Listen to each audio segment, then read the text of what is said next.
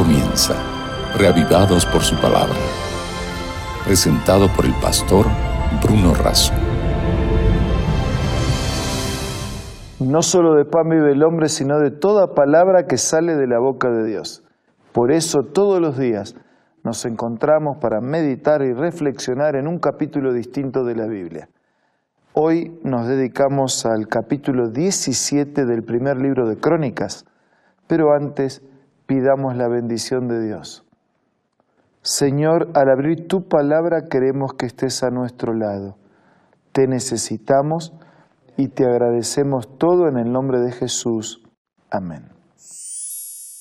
Capítulo 17, primer libro de Crónicas. Si usted tiene la Biblia, por favor, abra y juntos vamos a leer y meditar en algunos pasajes de este capítulo. Primer versículo. Viviendo ya David en su casa, dijo al profeta Natán, mira, yo habito en casa de cedro mientras el arca del pacto de Jehová está bajo cortinas. ¿Qué está queriendo decir? Está queriendo decir a Dios hay que darle lo mejor. Dice, mi casa es de cedro y el arca, los mandamientos, la palabra, la ley, el mensaje, las cosas de Dios están bajo cortinas. La, David, la preocupación de David es darle a Dios lo mejor. El versículo 2 dice que Natán le contestó a David, haz todo lo que esté en tu corazón, porque Dios está contigo. Si usted procura hacer lo mejor para Dios y de corazón quiere hacerlo, hágalo y sepa que Dios está con usted, a su lado, tal como ocurrió en la experiencia de David. Aquella misma noche, dice versículo 3, vino palabra de Dios a Natán y dijo, Ve y di a David mi siervo, así ha dicho Jehová, tú me edificarás casa para que yo habite. Dos conceptos, uno en relación a Natán, que actúa de mensajero y transmite lo que Dios le pide para transmitir. Nosotros recibimos un mensaje de Dios y estamos privilegiados y responsables de transmitir el mensaje de Dios. Natán fue y transmitió el mensaje de Dios así como lo recibió. Fidelidad en la transmisión del mensaje de Dios es lo que se requiere para que seamos bendecidos. Ahora viene el mensaje y David lo escucha. Edifica una casa para Dios. Así ha dicho Dios, tú me edificarás casa para que yo habite. El versículo 7 repite, por tanto ahora dirás a mi siervo David, así ha dicho Jehová de los ejércitos, yo te tomé del redil, de detrás de las ovejas, para que fueras príncipe sobre mi pueblo Israel. ¿Qué ocurrió con David? David era un pastor de ovejas y ahora era príncipe, era rey. Yo te tomé allí donde estabas, en el campo, el último del campo y te he puesto como príncipe, como rey. No importa lo que eres, Dios nos toma donde estamos, no mira lo que somos, sino lo que podemos llegar a ser. Y podríamos titular esto, ¿no? De pastor de ovejas a rey de Israel. Del último de la fila a ser el principal y el primero para administrar, para liderar y para servir. Continuamos con la lectura. Dice el versículo 8, he estado contigo en todo cuanto has andado. He cortado a tus enemigos de delante de ti, te he dado un nombre grande como el nombre de los grandes de la tierra. He dispuesto lugar para mi pueblo Israel y lo he plantado para que habite en él y no sea no seas más removido. Dice, te he dado todo. Te he puesto por rey, he estado contigo en todos los caminos, he lastimado, he terminado con tus enemigos, te he dado un nombre, un nombre grande, te he dado un lugar, un nombre, una identidad, una familia, un reino, un poder, una victoria, una tierra, una herencia, te he dado todo. Eso es lo mismo que Dios quiere hacer con nosotros.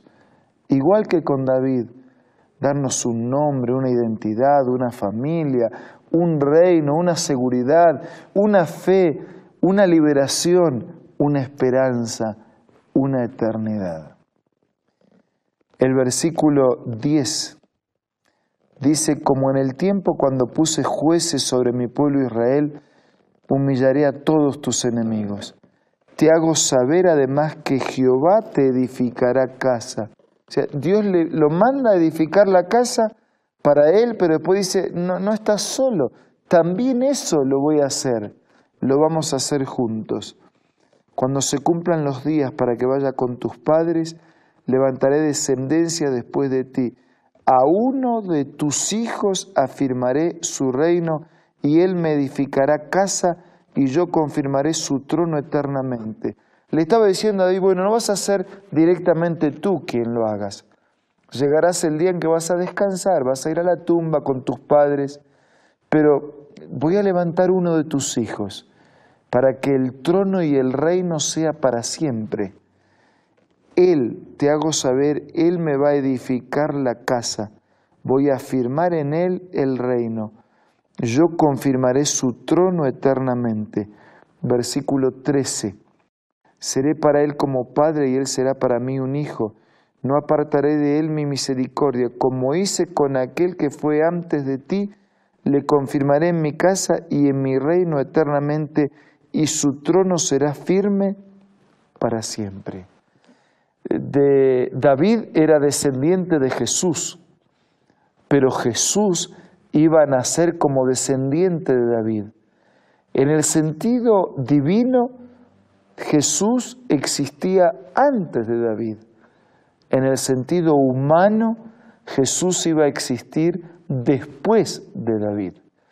Por eso Dios le está prometiendo, dice, un descendiente tuyo, un hijo tuyo, me va a edificar la casa, pero yo voy a firmar el trono eternamente estaba anunciando proféticamente la venida del Mesías, la participación de Jesús como descendiente de David, del trono de David saldría el trono del Jesús humano, que nacería en la miseria de nuestra pecaminosidad, pero que afirmaría su reino y su trono por toda la eternidad.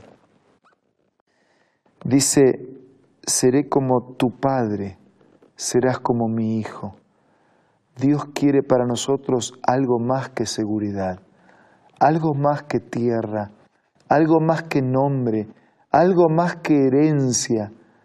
Yo seré tu Padre, serás mi Hijo. Dios quiere una filiación cercana, de Padre a Hijo. No me apartaré de Él, no apartaré de Él mis misericordias lo confirmaré en mi reino eternamente y su trono será firme para siempre. Y conforme a estas palabras, conforme a esta visión, habló Natán a David. En el versículo 18 nosotros podemos leer lo siguiente. ¿Qué más puede decir David del honor que has dado a tu siervo? Jehová, por amor de tu siervo y según tu corazón, has hecho toda esta gran obra haciendo notorias todas sus grandezas. No hay nadie semejante a ti, no hay Dios fuera de ti.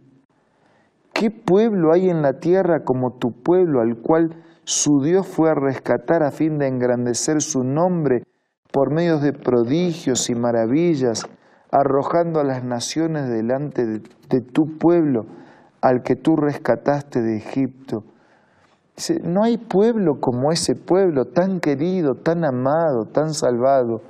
No hay Dios como ese Dios, tan padre, tan amante, tan rescatador, tan libertador. Versículo 22. Tú has constituido a tu pueblo por pueblo tuyo y para siempre. Será firme para siempre. 24. Permanezca y sea engrandecido tu nombre para siempre. Dios mío, revelaste al oído de tu siervo que has edificar esta casa.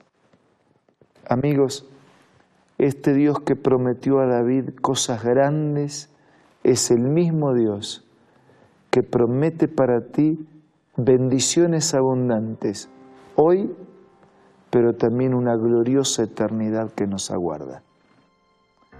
Por eso ahora, en el momento de silencio, agradezcamos a Dios por sus promesas y aceptemos vivir fielmente como sus hijos. Aprovechemos este momento para orar.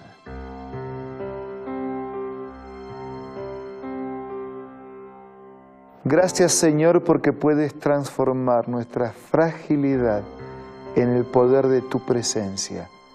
Y gracias Señor porque puedes transformar la inmensidad de los gigantes que enfrentamos en victorias seguras.